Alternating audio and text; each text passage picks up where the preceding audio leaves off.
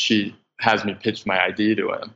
And he's been, you know, he's a hardened restaurant veteran of 40 years, has 80 restaurants, and he's he like listens to it and he's like, Aaron, I give you less than a one percent chance. Don't do it. I want to be my current self from this point forward. I want to learn how to play piano. Working with human beings, drinking wine in the middle of the day. I want to be a fire truck driver. I'm going to be the next greatest painter. Just kind of work with kids, getting them ahead in life. I want to be a welder, I want to be a beach bum. I want to be a baseball player. brewmaster. a winemaker, professional snuggler. Let me mention those sweet, hot lavender baths and writing in the evening. What's up, everybody? My name is Blake Fletcher, and this is the Half Hour Intern Podcast, where we explore the interesting paths people take in life. In today's episode, I interview two brothers, Jared and Aaron Poole, who are the owners of Gadzooks, which is a restaurant out here in Phoenix, Arizona. It is about to be a restaurant chain as they are about to open up their second. And if I had to guess, within a certain number of years, there will probably be a Gadzooks near you because it is such an unbelievably phenomenal idea with such incredibly good food. So the best way to explain their restaurant Gadzooks is to say, and they're probably not going to like this comparison, but just in terms of uh, the the setup of the restaurant is very much like uh, Chipotle, where you go up and you point to the different things that you want, and they put it together. It is also Mexican food.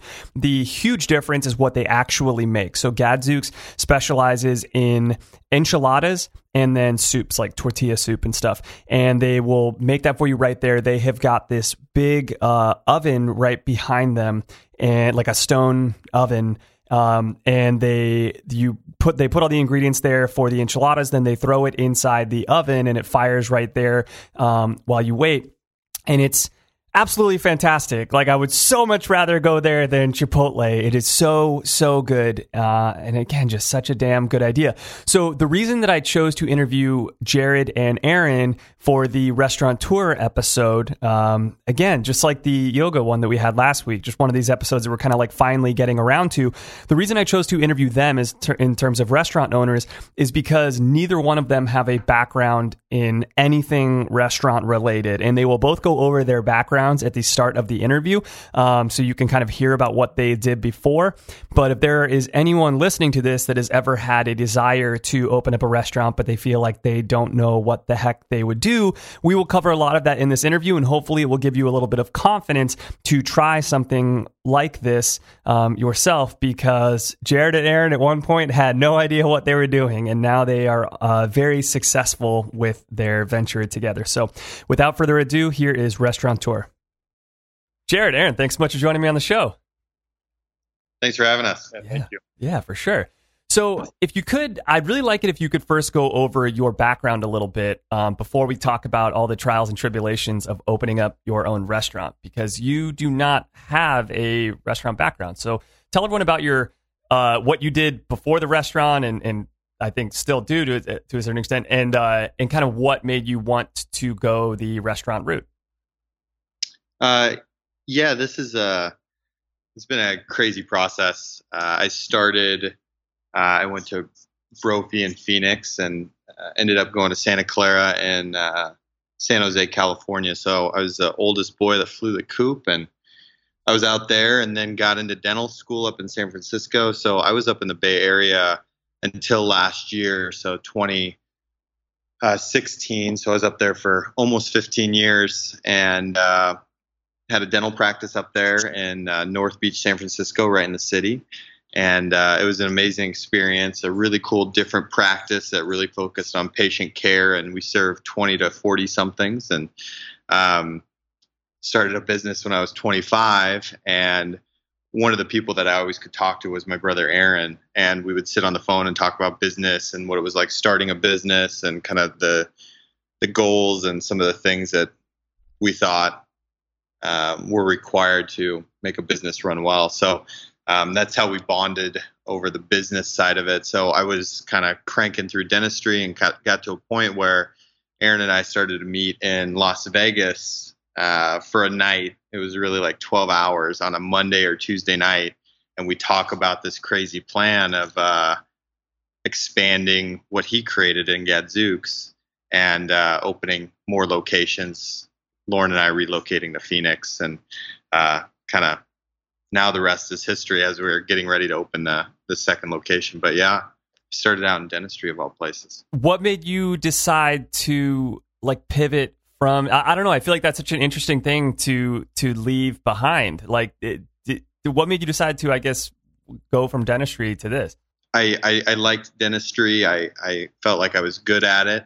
Um, it, it starts to wear on you at, over time. And uh, when you're putting people through discomfort every day to get them to health, kind of a, a, a, it screws with your mind a little bit. So I wanted to really make people happy every day. And when I would come back to Phoenix and work with Aaron in the restaurant, um, it, it's just pure bliss because you're serving this incredible food that um, is the same every time with high quality as like the focus and get to do that customer service that I love and work with the the staff that I love and it's it was just pure joy. So I knew that the dentistry was starting to burn out even after 10 years from start of school to when I got out of dentistry to um, yeah, have an opportunity to work with my brother, my family, and and really be. I, I say I do a hobby every day because it's still work and it's hard work, but I don't have a lot of stress and it's a lot easier. That's so cool, man. I love it.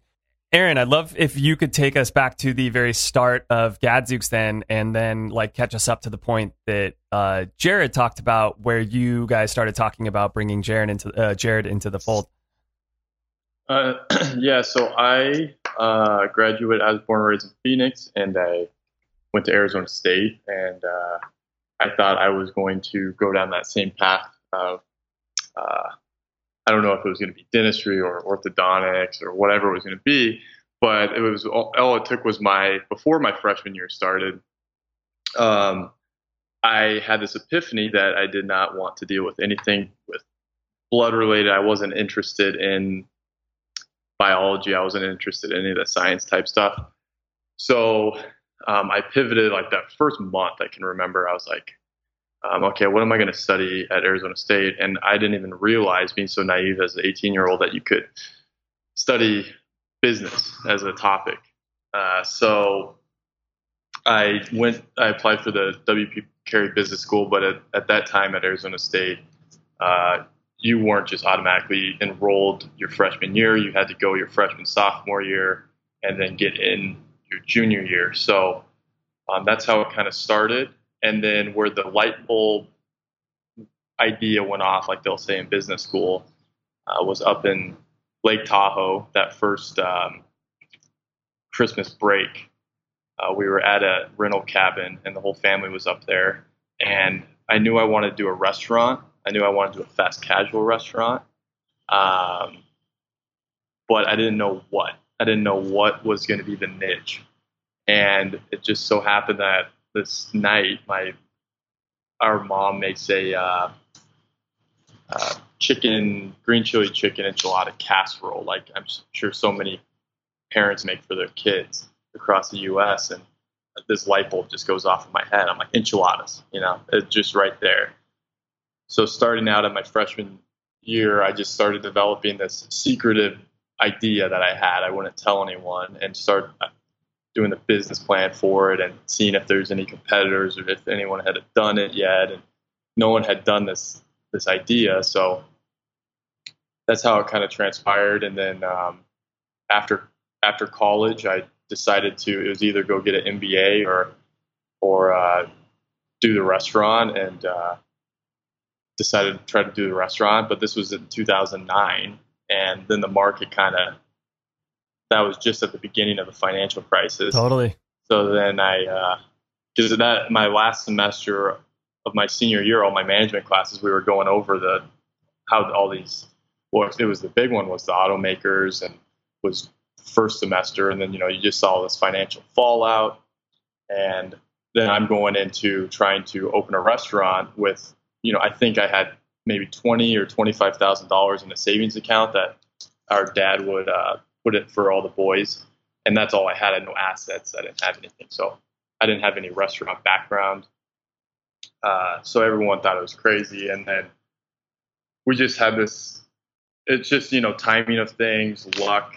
Um, we were I had for a few years been trying to find a, a lease deal in the Phoenix market, and this is before anywhere in Central Phoenix was booming with restaurants. So I knew that there was a, uh, a niche there. There was a lack of supply of restaurants in the Central Phoenix area at that time, and uh, it was uh, Easter Sunday. We we're coming home from Easter brunch downtown at the, the Hyatt, and we're sitting at 7th Street in Osborn, and I'm in the back of the my parents' car, and I have my sister-in-law next to me, our other brother Drew's wife, and I'm just defeated at this point because at this point it's 2011, and you know I it's two years, still nothing. I'm just living at home with my parents, and uh, Colby's like, "Hey, Aaron, have you ever called on this this corner lot?" And I had never looked south of Indian School. I always kept it like segmented from Central to like 16th Street, Indian School to Northern, and I never looked outside that box. So it was for sale. We gave the guys a call. Well, we met the owners, and it was a family that owned it. Uh, they uh, said it was only for sale. They weren't willing to do any type of lease or anything. So I didn't think we had any chance of qualifying for it. And because anytime I was trying to do a lease deal um, in the past, when I started showing financials or my background, you know, that just I had no opportunity to get I could only imagine. Yeah. nothing. Like you know, I had assets of twenty thousand dollars and zero experience. You know, any and it, when the market was so bad, no one was going to take a risk on it. Uh, and what's always so funny is I talk about what the this was 2011. Uh, typical square foot in the Central Phoenix market at that time was anywhere from 10 to if someone was asking a lot, it was 15 bucks a square foot. Uh, today, especially North Seventh Street, but anywhere in the Central Phoenix market, people are paying 40 to 50 bucks a foot, which is just crazy to me. It's it's uh, gone the complete other way.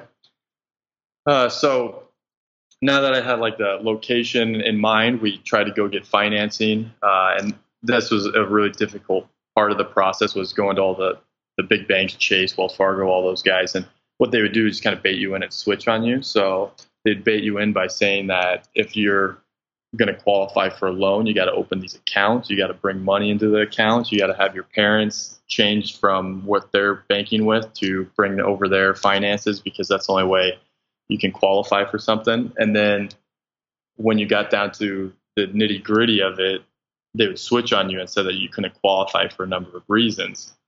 Uh, So after you've already put all your money and brought family over to their account to Yeah. their bank Well, and stuff, then they're like, "Oh, we're not going to loan you the money anyways." Yeah. So, I mean, it would get to what the banks were trying to do at the time. I mean, obviously, lending was unheard of almost. And uh, the banks, they were trying to do more of a traditional style uh, restaurant loan where you'd have to put down like 50% on a loan. So, if it's a million dollar loan, you'd have to with like 500,000 bucks, and that just wouldn't make any sense. Uh, so, there was just no chance that we were going to qualify for anything these things. So I didn't know if we had any chance of, of doing anything. And I think rock bottom was our meeting with Chase Bank, and my parents went there with me. And again, they did the bait and switch. So the next day, I didn't think that there was any chance of getting financing, but my mom kind of threw a hail mary pass, and she's thinking, who have we worked with in the past that could would finance Aaron? And she throws this Hail Mary, I call because that's what it was. And she remembers these two guys that had started a bank in the 90s and had given them their first mortgage on their house in Phoenix and gave my dad's, so our grandfather, uh, a mortgage in his home up in Cave Creek. And she knew that they had opened a new bank. So she gives them a call, uh, set up a meeting. I go up there and present the business plan with the board kind of thing. And they said, yeah, this is something we were interested in uh, because we they thought that we could qualify for a seven, uh, SBA 7A loan. And what also sweetened the deal, the only way it was going to make sense was because the the land that we're looking at was going to be a purchase that would that would help with the um, the assets there um, to make the deal work. So we kind of start going through that process and you know the SBA stuff. It's a super difficult, lengthy, paperwork heavy process. Uh, but in this situation, it worked as it intended to work. Uh, it was set up so someone like myself was able to qualify for a, a loan that otherwise wouldn't be able to. Uh, you put down, you just have to find 10% of your total loan value, and then obviously they'll make you make it up with that with collateral with assets of yep they had to put a lien on my parents' house. Uh, obviously, they, oh my God, your your parents were willing to do that. yeah, they were willing to do that. Yeah, that that's how our parents are. I mean, they they uh, it, with all the boys with their businesses, they've always been very supportive. All all three of the boys have had the, have had their own businesses or currently have their own businesses, and they've just been very supportive. So with with them being so supportive, um, it allowed us to grow and create something uh, like we have now as Gadzooks.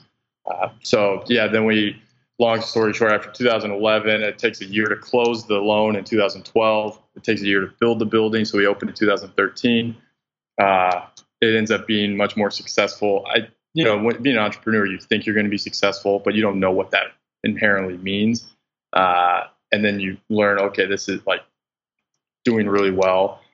And then that's when Jared and I started talking about um, our ambitions in life, really. Where do we want to go? What do we want for our next generation? And we agreed that um, doing something together, uh, we could reap a lot more reward than and get further than if we just went on our own ways, our own paths.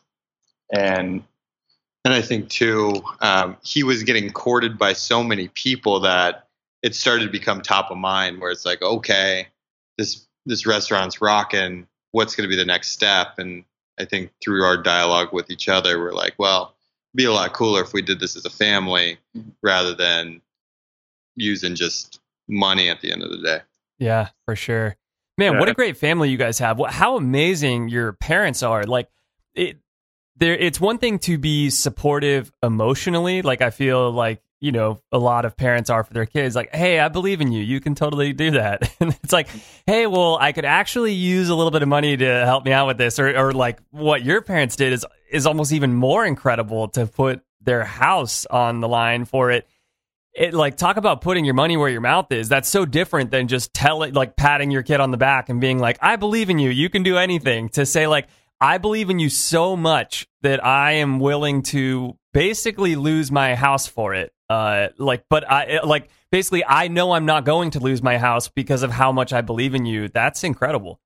Yeah, and I, I think I I would also say like uh, you know our our mom was really supportive with like she had it's just a cultural thing almost in the family where she raised us where it's like it I say it's like it's whatever it takes like that's what you'd say it's like you're we're going to do this and you know whatever it takes to to make it successful it's going to be successful. And it was you know it's like a cultural philosophy. There's no like what ifs or like if this fails or something no it's like we're going to do this.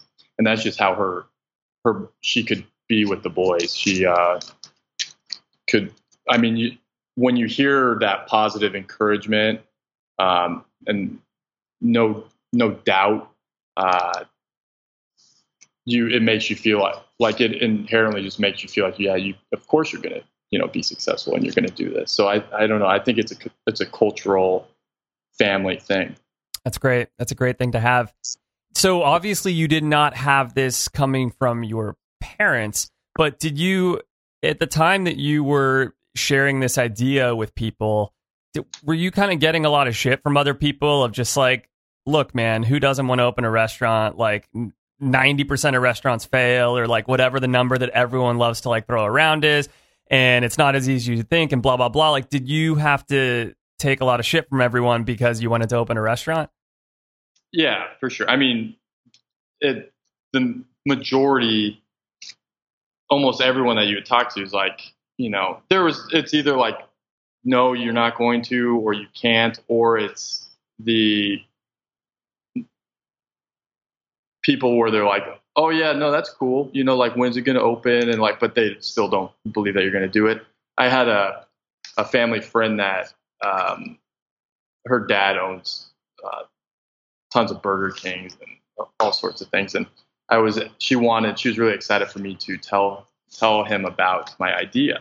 So I'm like getting, I'm like, oh yeah, this will be cool. So like we're making salsa in their kitchen, and he comes in, and it was she has me pitch my idea to him, and he's been, you know, he's a hardened restaurant veteran of 40 years, has 80 restaurants, and he's he like listens to it and he's like, Aaron, I give you less than a one percent chance.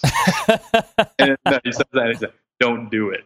it's like, okay, we gotta get on the we gotta get on the plane and go up to Vail. and I just am like left there like, oh my god. So that was tough, but there's at the same time it it uh it hardens you a little bit and it like you it makes you like okay screw that guy you know I'll I'm gonna show him and he's been in the restaurant now and um, sees he's he's uh, proud of it now but uh, yeah there's all those hard hard times but as long as you got someone that believes in you like again it goes back to mom believing in the boys and like she was one that always just encouraged encouraged me to keep going and she again like i don't know if you can it's based off of, I, i'm not a parent so i don't know if you can read your kid or or what but she like willed willed us to do things That's great. So let's talk about actually opening up the restaurant. I think um, one of the reasons that probably a lot of people are skeptical of of people opening up restaurants to begin with is people probably think to themselves like, "Hey, I've cooked food before. Hey, I've been in a restaurant before. I think I know how to open a restaurant." And it's like the learning curves on things are always so much more steep and difficult than you think they would be. Um, talk to us about, I guess, like the learning curve that you had with trying to open Gadzooks and some of the like initial hurdles that you had. And then where did you go to try to even learn what the heck you're supposed to do to actually get the doors open to this restaurant? uh, yeah, that was it was. Well, I mean, reflecting on it, I have no idea. Like again, you have to be so naive as an entrepreneur, like to do something. My like being naive, I would tell myself, I'm like, well, not working in restaurants, I won't, I won't have the same bad uh, habits of uh, what other restaurant people have or whatever. I'm going to start with a new look or whatever and fresh eyes. So that's how I looked at going into it. But then you get into it, and the first thing you learn, because you everything you do is just on paper, right? So from the design of the place, how the flow of it, the production of the space, you don't know how it's going to work, especially when you've never operated in a restaurant before. So you design it and then you start seeing it. I'm a visual person so then it like you start seeing oh that has to change we got to switch that. But then i learned how to cook everything in my parents kitchen which is very different than a commercial kitchen. So that was the first really difficult thing where i was having to go into the restaurant start cooking with the commercial equipment using the same recipes that i had learned to cook with in the ovens at my parents house.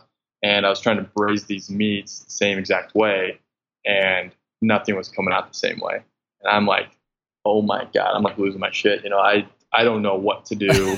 like, what if this is never going to come out the same way? yeah, yeah, and I'm like, what am I gonna do? So those were those nights where I would go in there. I'd have dinner with my uh, parents and uh, our brother Drew and his wife, and be leaving dinner at like nine, and I would ha- I just have to go into the restaurant, and because I was just like freaking out, I'm like, oh my god. So I would cook like short rib in the ovens and try changing different variables. I'd be in there till two, three a.m. and I just have all these beers on the the cook line, and you have to wait like five hours for the stuff to to braise and bring it out. And then when it would, it was just so discouraging when you would wait that long, pull out the short rib, and then it was like basketball. You know, it like wouldn't shred, and it was completely off. So I just was someone. I'm not a.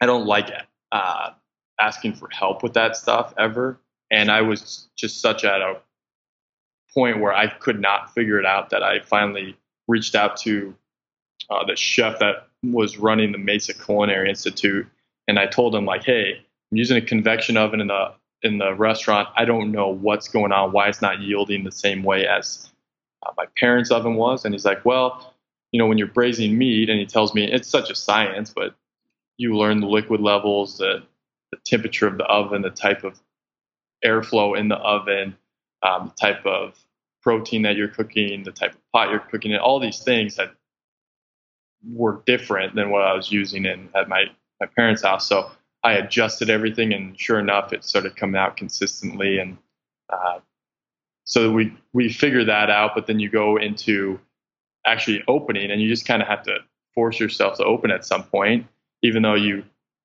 find that your griddle that you specked out was a pancake griddle, not a, a get hot enough to cook tortillas. So you you have to you still open the doors, and we ended up just we were just so bad at the beginning. The food must have obviously the food was good enough where it kept people coming in, even those first customers. But uh, our wait line would be if the someone was standing where the anatomy of the enchilada is or by the front door in the restaurant, it would take people at that in the first few months 45 minutes to get through the line. Whoa, you know, no way. Crazy, crazy stuff. And we would only be open from 11 to 3. We wouldn't have everything ready by 11. So a lot of times it was like 11:30 we'd have stuff ready and then we'd run out of stuff like at 1 or 2 because you didn't know how much to produce of anything. Then once one thing ran out, you'd start trying to make it. Well, then something else would run out and it was just a, it was chaos. So why would you only be open from 11 to 3 and what were you doing on during the, these other hours like when the store was closed were you just still trying to cook things and figure out like how to improve the processes of things? Yeah, we were so we we would open and it was just like nonstop production. I would go in there at 4 in the morning and it would be nonstop production from 4 until 11 11:30 and then you'd be open and you're still producing all throughout that 11 to 3 period and then when you close, you're still learning, like you're producing for the next day. You're learning how to clean things up, figure out staffing, like on and on and on. And you'd be in there until nine at night, 10 at night, and then you go home, sleep, wake up at four. And that just happened continuously for months. I can't you, believe you didn't just get totally afraid mentally and like freak out.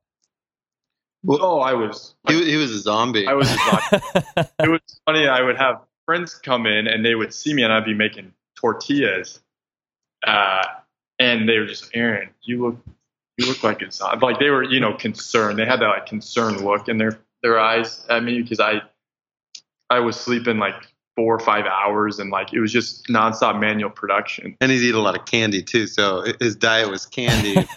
yeah, and, and beer. Like you would get right when you get off work, you just like chug two beers and be like, okay, I'm going to go to sleep now because you're just trying to take the edge off. Yeah, for sure. So you're you're working like 18, 19 hours a day, also that the restaurant can just be open five hours a day. Oh yeah, yeah. And it was like so hard. We couldn't. We just were trying to figure out how much to produce, but how are we going to produce stuff faster and an enough amount of food? Or what? I mean, it took it, the learning curve was like at least a year to get to a point where we thought we were like okay. And then then you start once you start figuring out how much product you go through and you've got that all dialed in well then you start trying to figure out okay how do we make other things better? Our staff and our staffing and all that stuff. And uh, that's where i was always really bad at. I'm just like i like doing production and all that stuff. And with jared and i you you learn too where again, that's another thing. I think being an entrepreneur, you think you can do everything, and you want to do it your way. Well, at some point, you have to learn and mature and be like, hey, I can't do everything. And you start identifying what you're not good at. And I was, I'm just not good at HR, dealing with staff. Um, it's not well it's that and it's not something that i'm passionate about. I'm not like i don't look forward to i think jared looks forward to talking to staff and, and getting them to to increase efficiencies and stuff like that where i get really excited about waking up and cooking and like going in and producing the food. I really get excited. To this day i only cook in the restaurant uh, one day a week. When we say cook in the restaurant that's when you go in at five and start prepping all the food and everything. And I get like really excited on that that morning. That's awesome. So during those first six months, when you are in this zombie mode and things are not quite going as planned and are a lot more difficult than you thought, who was taking care of the business side of things. Were you the one trying to do this at this point, or had you brought other people in to help with that? Because I would imagine, like, it, you, it sounds like you were so deep underwater, so to speak, that like it's hard to even try to look at things and think to yourself, like, okay, how are we going to uh, streamline things better, and how are we going to make this better and that better? Because all you're trying to do is just keep up. Yeah, there's no time for like figuring out systems. Uh, survival. yeah, it was. It's yeah, exactly. It's survival. Uh, so we, um, I had a friend from college that he was the one that like did the scheduling and uh, would do the HR type of stuff. But again, that was still like I think he would send the schedule out. Sometimes he'd send the schedule out for like the work week, the morning of, like an hour before. You know, their shifts were supposed to type stuff. And so at the beginning, we had a lot of turnover for sure. Um, I was dealing with the business expense stuff, so like any of the checks and all that stuff, I was trying to keep up with. Uh, but yeah, it was just you're always behind, and you're again, it's just like survival. So you just do at whatever like you're surviving. You don't have thought process for anything else. What do you think is the hardest thing to get right when you open a restaurant? The food, Really? yeah, Just actually having the food taste good and be the way you want it to be. Yeah, and I think people are. I mean, it's that's a so with restaurants we always discuss. This is a really interesting thing where we always talk about what makes a restaurant successful, and there's different philosophies out there. And I think any we've we've had the opportunity to meet a lot of big restaurateurs in the nation, and they that's the continuous thing that the the very uh, mature restaurateurs and uh, ones that have been in the industry for a long time will tell you it's always the food because you can you can get the inputs. You can have a nice staff. You can have a pretty environment. Um, you can do all those things. You can you know have a cool brand but it, it's the food quality and the food taste that i think any consumer knows. You know some re- restaurants do much better than others. Consistency is a huge thing. Um, so when i the vision for the restaurant always was I believe in Jared and I believe in um, first and foremost the food quality and the food taste and the consistency of the product. And I believe that I'll even go to the extent that I'll say 90% of what we do at the restaurant is based on food from the quality, taste, consistency, look, all those things is what we're focused on. And of course, yeah, you need to have a clean environment. You have to have friendly staff. You can't have people be dicks. But I, I think that those things are more manageable. Like you'll, you'll still go to a play, a hole in the wall place if they have excellent food. If they have high quality food, you'll go into a hole in the wall place. But so many, I think that's how we're so different versus a lot, especially in the Phoenix market. There's some big restaurant groups that they're all fighting for the same consumer in that they're fighting for environment. They're fighting for a cool space. And then when you have the food, you get the check, you see the price of the check, you're you you're left with I guess that was good enough. Like I guess that was nice.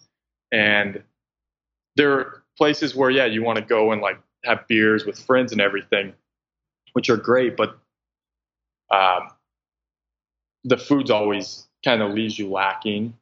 And we just think of the opposite, where you know we want people to come in with low expectations and leave with uh, a really great experience. You know, so that with with and that comes around with the food quality. What's the hardest part about getting the food quality right? Uh, like, is it maybe changing the scale of the food, like like going from X amount to oh, we need double that amount, and then it's just hard to get it the same when you're doubling the amount? Is it just consistency in general? Like, what are the hardest things that, that come into play with the food? Yeah, I think the food, like scaling the food, was really difficult. But the hardest part with the food was the that no one sees was the two years of basic. And I was lucky, and this is where I don't know if everyone gets that opportunity. Was I'm living at my parents' house. I didn't have a job, but it it allowed me to have days in the kitchen where you like you just learn how to cook things. I didn't have any culinary background, so you start understanding. Okay, this is a tomatillo. I've never cooked with a tomatillo, so you eat it when it's raw. Then you're like, what happens when I boil it? What happens when I roast it? Um, and then you start learning the flavor profile of it, and then you start educating yourself. Like, okay, what if I add this to this, or try? You know, you you start experimenting with things, and then it comes down to believing in your palate and uh, thinking that you you have a good palate, and then from there, replicating that um, in a commercial setting is really difficult. But then once you, another difficult part of it about is the consistency part, where I think we pride ourselves on the consistency, and um, that is a difficult thing to make sure to get staff to follow instructions and having it as detailed as possible, and making sure that they understand that just because you think uh, or you don't like uh, pepper in your green sauce doesn't mean that you can omit that when you make it because we've had like things like that happen. So, um, yeah, it just creating a structure with the food is definitely always a difficult thing. I think now we have it's one way the Gadzooks way, and we just focus on that and keep dialing people in. That's great. I would like to learn a little bit more about the business side of things because I think that a lot of people, when they go to open a restaurant, they get really excited about the food side of things. They get really excited about, hey, I get to like talk with people when they come in, you know, things like that. The things that people do not get excited about are the business side of things, but I could see how that would easily uh, sink a restaurant when you open it. So, I guess how did you even learn about the business side of things to begin with? And are there a lot of like unanticipated business things that came up after you opened that you just did not have any idea about?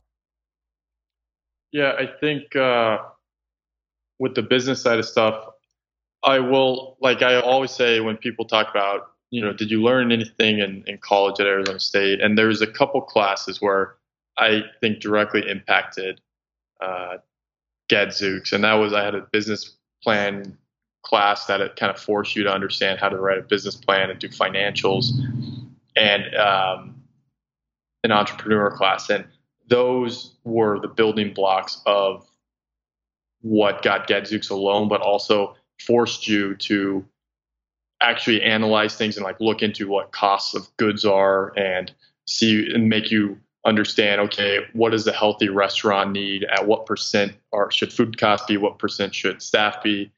And you start with that but then everything's more expensive all like it's always more expensive than you think it anticipated to be but i think uh, it also a big thing i think that probably the strongest lesson i learned in college was uh, to make sure that you have cash that you have working capital and I insisted on having that working capital in our bank loan because sometimes even banks miss it.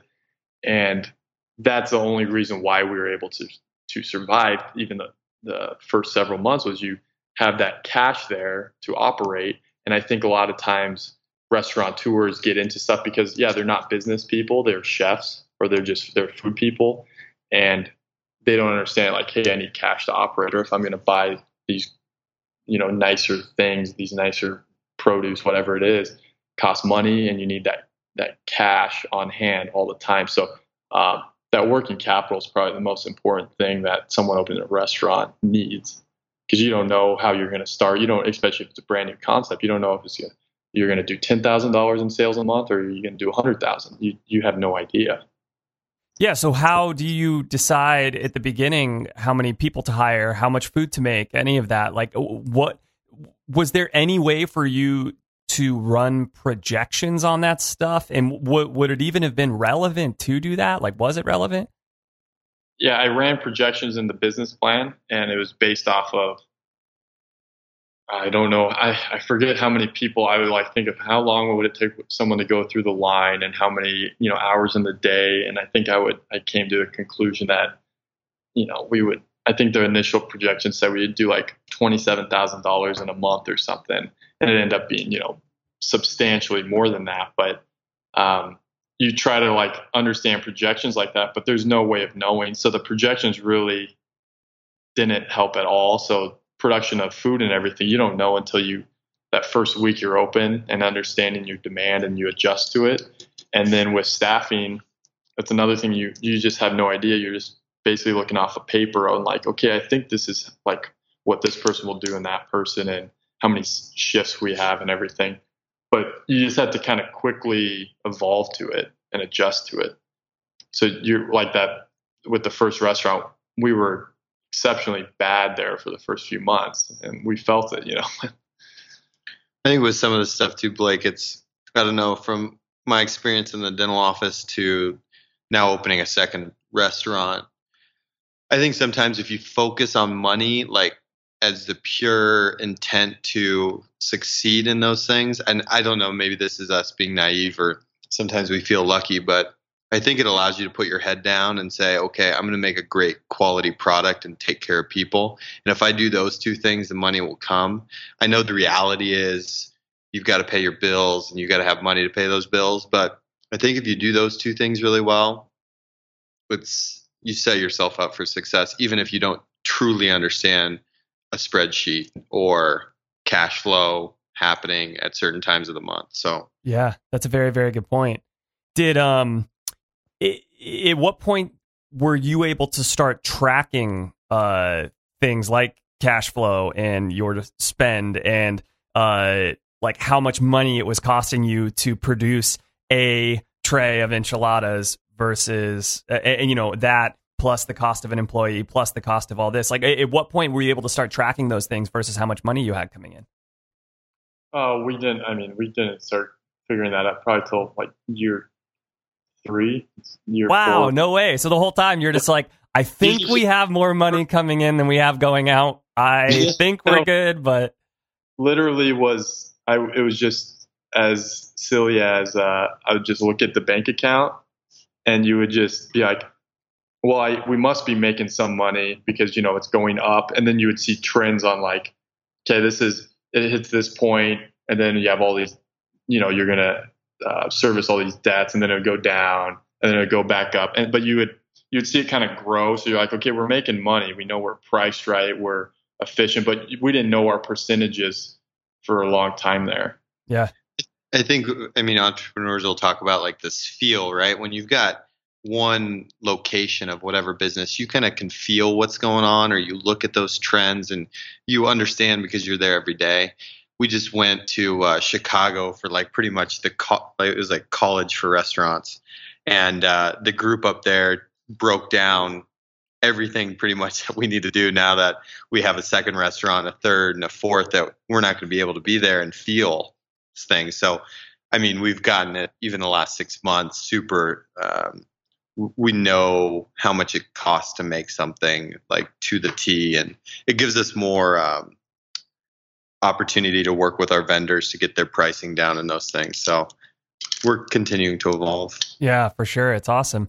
It it makes me what you were just saying just makes me think of um how like in the past few years I feel like I've I've gotten much more disciplined as a person and I I'm not really the type of personality I guess that likes to be disciplined but it's like and I've I've had other people on the show say this before that like when you live with more discipline it actually allows you more freedom because it's like you have these confines so you operate um, with so much freedom within your your confines that you have and I imagine the same thing with the restaurant that once you start tracking these things, that might sound like, oh, well, that's boring. And, you know, I, would rather just feel it and whatever. But that once you start tracking these things, that that allows you a lot more flexibility with the things you want to do with the restaurant. Yeah, definitely. I think you, uh, it's like the big thing that people, big restaurant chains, uh, preach about are systems and getting things at organization um, and then it's then you start when you start understanding all the ins and outs of the restaurant the inputs and the outputs of the finances and everything then you can start actually making more educated decisions on hey if we add this what can we see return on the bottom line for our year can we grow sales by a hundred thousand bucks if we you know add these few things or adjust how we're presenting this or it's on and on so it actually becomes kind of fun where you you can start making adjustments. And when you when you start seeing the like sales grow and everything from some adjustments that you because you're able to do it at that point because you understand the restaurant and the numbers more. That's what actually gets really exciting with it. Yeah, definitely. So, Aaron, I'd like to talk a little bit more about right when you very first opened the first restaurant and um and tell us a little bit about the marketing side of things. And did you try to market the restaurant or were you more just like I'm just going to open the doors and we'll see what happens? And if you did try to market beforehand, like how did you try to market and what do you feel like worked versus what did not work? And uh, I mean, this is going to be another answer where you're going to be like, "The hell," and it like probably frustrates people because it's such like a unique scenario and case. Gadzooks is a very unique uh, situation, but we never marketed it at all. Nothing. We it was based off of. So we were very disciplined on looking at finding a site, and that you can see with our Camelback location we weren't going to settle on something so that the site that we're currently at, 7th Street in Osborn, before you know purchasing it, I would just stand out in the parking lot and I would see all the traffic. I'm like, oh my god, like this, there's so much traffic on this intersection, and how the building's positioned. You know, if we have a good sign, we're going to people will know of us even if they don't want to know that we exist. They have to know we exist because if they're sitting at that intersection, they're going to see that neon sign. So that was the idea of our marketing in a sense was like, well, we're just going to basically be a billboard um, at our our brick and mortar is a billboard. Uh, so then when we open, it's exactly what you said. One day, we after we were prepping for the week, like maybe three or four days, and trying to figure things out and having the staff in, uh, we decided to just try opening the door. So we all we did we just unlocked the front doors and at around 11 o'clock. And sure enough, some people started like t- trying the door and it was open. And then it went from like a couple people to, I don't know if across the street at the law firm saw it. We ended up, you know, having 25, 30 people in there. And you're just like, oh, Jesus. Uh, so we just opened the door. And then from, from there, even though I say we were so bad, we were so bad at just speed and service and running out of things the food quality that we always believed in was still there. So it turned into once we were open, it just kind of snowballed from there where more and more people would start showing up and then we'd have to produce more and we have to learn more. And uh, ever since then, we've never marketed the brand. Um, everything's always been word of mouth, or we have a PR company that will um, just do our uh, do a press release type thing. And so then I'll go on like there's a lot of organic growth with doing news segments, going on the radio, or doing little things like that. But we're I was talking to someone about this just a few days ago because they asked the question about marketing and if we've ever marketed.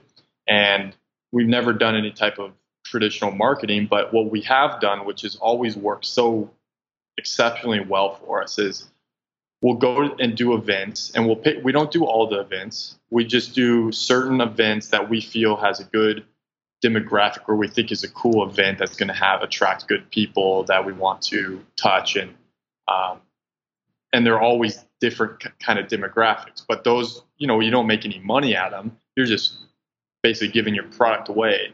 But we believe that our product is so exceptional that we we're excited to have people try it. So we make tacos at all these different events. And we always say if we're just converting one of these people, um, that's it's been a success. So we'll do anything from the taco festival to this year we're doing an ASU Sparky tailgate to Lost Lake uh, festival downtown to uh, we've done gosh uh, the food and wine experience. We've done Phoenix Cooks. We've done the Scottsdale Culinary Festival. But when you start looking at it, there's such different kind of markets of demographics of ages um, to ethnicity, all those things. We that's how we've tried to grow. Right. Grow. So if you're gonna tr- if you're gonna spend money on quote unquote marketing, that marketing is going to be something that actually gets your product into a customer's hand. Yeah, yeah, I think that's I can't imagine doing it any other way just because especially if it would be one thing if you're trying to market something that if you if you don't think your product's that great, like if you're just doing a very mediocre pizza or something, maybe you don't want it's it's a different mindset, but there's people who are successful doing all sorts of different things and uh, they might be a value proposition or whatever it is but they might market they don't want people necessarily to taste that's not going to convert them. They might market in kind of different unique ways billboards or whatever to drive traffic into their restaurants where uh, we believe that the best marketing tactic is people actually tasting the food and that's what's going to convert them and that's a, such a memorable thing too because what we usually do is that this chicken and cornbread taco that uh, usually when people try it, it's uh, such a unique and different thing that, and it showcases our brand in such a good way because that's what we believe Gadzooks is. Is it's a unique, different concept and flavor flavor profiles that you're going to get, and that's what that taco does. Is people, it's memorable. Definitely. Uh, Aaron, if you had to say something that was not related to the food and to the cooking. What do you think it was that allowed the first restaurant to be so successful and allowed you to be successful? Because, I mean, you had, like, there are so many professional chefs that have worked at so many different restaurants that open up a restaurant and they fail. Or there's so many restaurateurs that open up another restaurant and it fails. Or people who have so much business experience and they open up a restaurant and it fails you had none of those things. like you were not a professional chef. You were you were basically just a college graduate that decided to do this. What made it able to work? Man, um, I think it it worked. Uh, there's a number of things that I think collectively turn it into the success that it's had.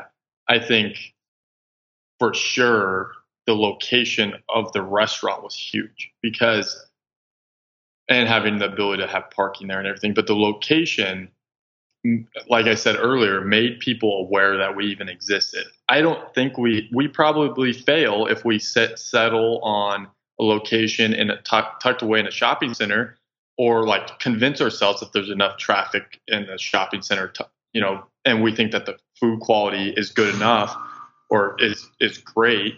But if we're tucked away in some supermarket somewhere um, in a strip mall, I don't think we become successful. I don't. I think we fail. Um, I think that, and I think for the other thing was being passionate about it. Like I truly love doing stuff with Gadzooks. I I've always loved doing it, and I think if you aren't those especially those beginning stages if someone's going into it and they're not truly 100% passionate about it it's much easier to just like be like okay we tried it you know and you could tell people well i tried it it just didn't work out or whatever and you have a quicker give up uh, threshold then i think you can have failure too but yeah.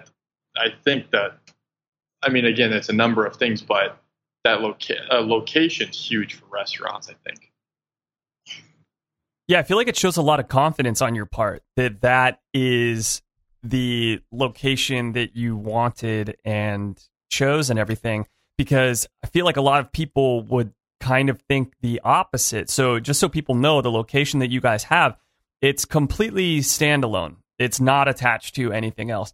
And the way things are in Arizona is very similar to the way things are in Southern California and many other areas of the United States, which is it's just sprawl, sprawl, sprawl, sprawl everywhere. So there's a lot of these like strip malls and shopping centers and things like that. And a lot of restaurants will end up in a strip mall or in a shopping center with a lot of other stores around it. And I think a lot of people's thought process would be strength in numbers, right? So like, okay, I just opened up. I no one's going to know about me, particularly you because you weren't marketing your place before you opened up. You just opened up the doors one day. But people would think, okay, well, people are going to be going to that store next to me, then they're going to see me on accident type of thing, or or they're and they're already out of their car walking around. You know, um, you have this standalone restaurant, so somebody has to go out of their way to come to it. However, as a standalone restaurant, it also is the only thing on that corner. So it's I, I don't know. I, I, feel like it's really kind of gambling on yourself, more or less. Uh, that that it is going to be good enough to draw people by itself. And and then once that has occurred, then then like you said, I, I think you definitely are better off being by yourself than being surrounded by a bunch of other stuff. Yeah, and I think that's what we uh, we believe with uh, with our growth as we want to be. I think there's. I'm sure in markets across the United States are very similar, but in Phoenix you've got restaurant clusters that everyone sees success in one spot, so that everyone starts clustering up with them, and then they think that oh yeah, it's a destination place. So because someone's going to want to eat at one of these places, then we'll build next to them, and they'll know that we exist too. Um, with how Gadzooks is, we're kind of even though we're on a main stretch of of road with a lot of traffic, we're kind of off the beaten path, not clustered with a bunch of restaurants, and that's what our growth model is too. With Camelback Road, also is um, we're we're in kind of an area of people knowing that there's good fine finer dining places, but we're not clustered with a bunch of people. Uh, I think the other thing uh, that I didn't when developing the business plan, and I wasn't even thinking about it earlier, why we existed, um, and why we've been successful was it comes down to like the it comes down just to the name also like the idea of gadzooks and enchiladas and soup.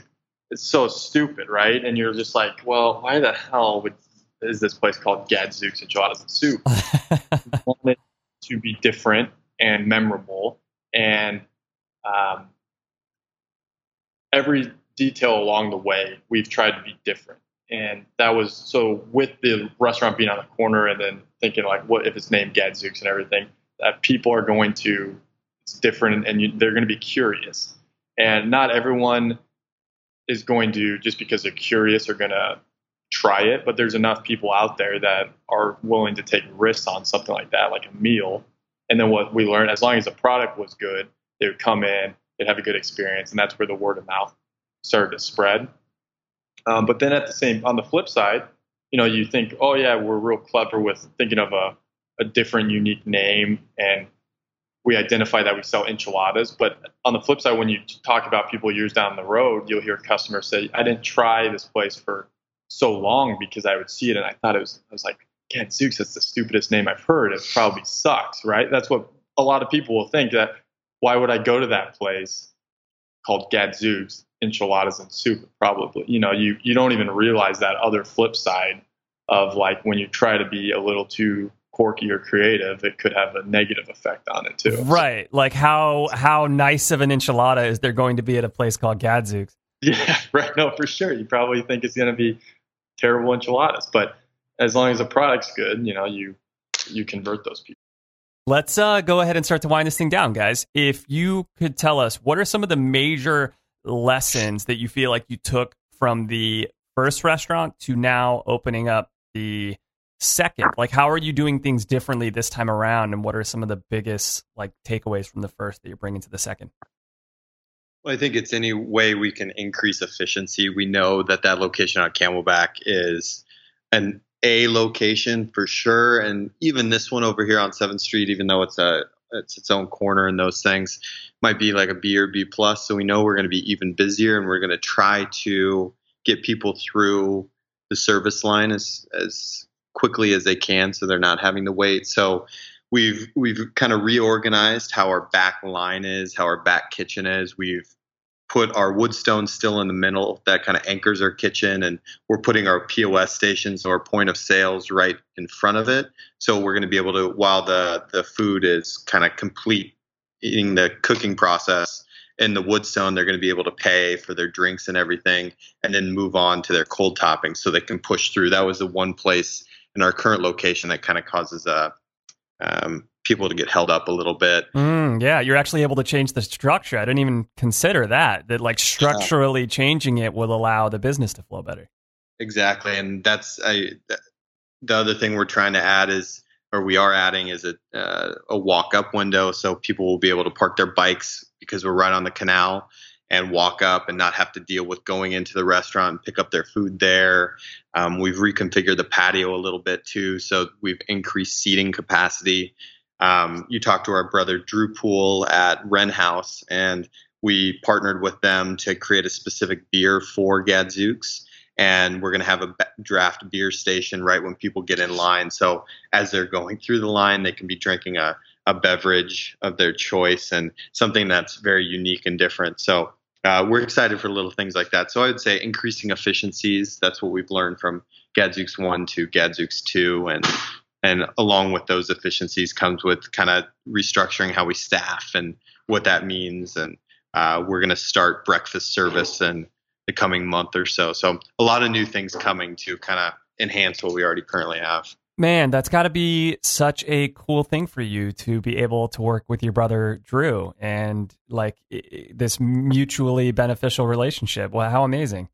Yeah, we're really excited. And it's anything, it's family, it's local, it, it's another thing that makes us different and unique. Um, so yeah, we're pumped. How are you going to be able to do the breakfast thing when, as is, you, you guys are going into the restaurant so early to prep just to get the restaurant open by 11? How are you going to open even earlier than that? Yeah, we're just gonna we're gonna stagger the schedule a little bit and have some of our employees come in a little earlier. Right now, we could we could effectively open the restaurant at 10 a.m. at 10 a.m. even though our restaurant hours are at 11 a.m. Um, for opening. So we're gonna do brunch or breakfast from 8 to 10. So we just need some people to come in before and change a little bit of things, but we'll make it work. Cool. Love it.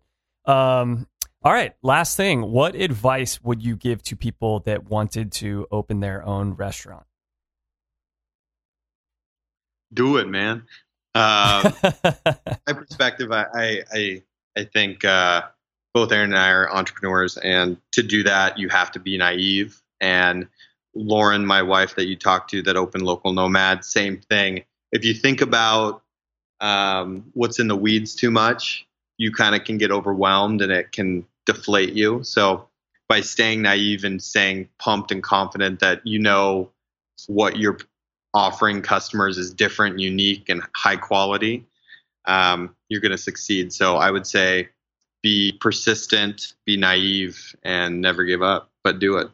I love that advice. That's so the opposite of the most the, the advice that people typically uh, give and like the advice that you would typically hear. But it's so true. I, I love the idea of purposely staying naive. There's so much benefit to that when you're doing something as uh, daunting as something uh, like opening a restaurant. It if you are not viewing it as daunting and you're just uh, viewing yourself as awesome and you know it's all going to work out, that's the best way to do it. Don't uh, don't think of it as being the the most difficult hard thing in the world.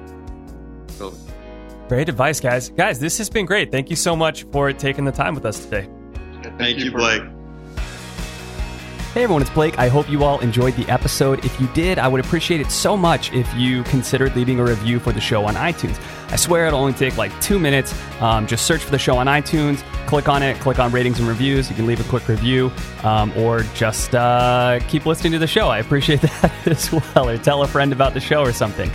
And if you have any ideas for the show, if you have a particular job or hobby that you would like to hear interviewed on the show, if you yourself think that you do something interview worthy and you would like to tell the world about what this job or hobby is that you have, head on over to halfhourintern.com. There's a link right there at the top that says submit your ideas, and you could submit your ideas for the show, be them uh, somebody else that you would like me to interview, a particular field that you would like to hear about, or even if it is you yourself that would like to come on the show.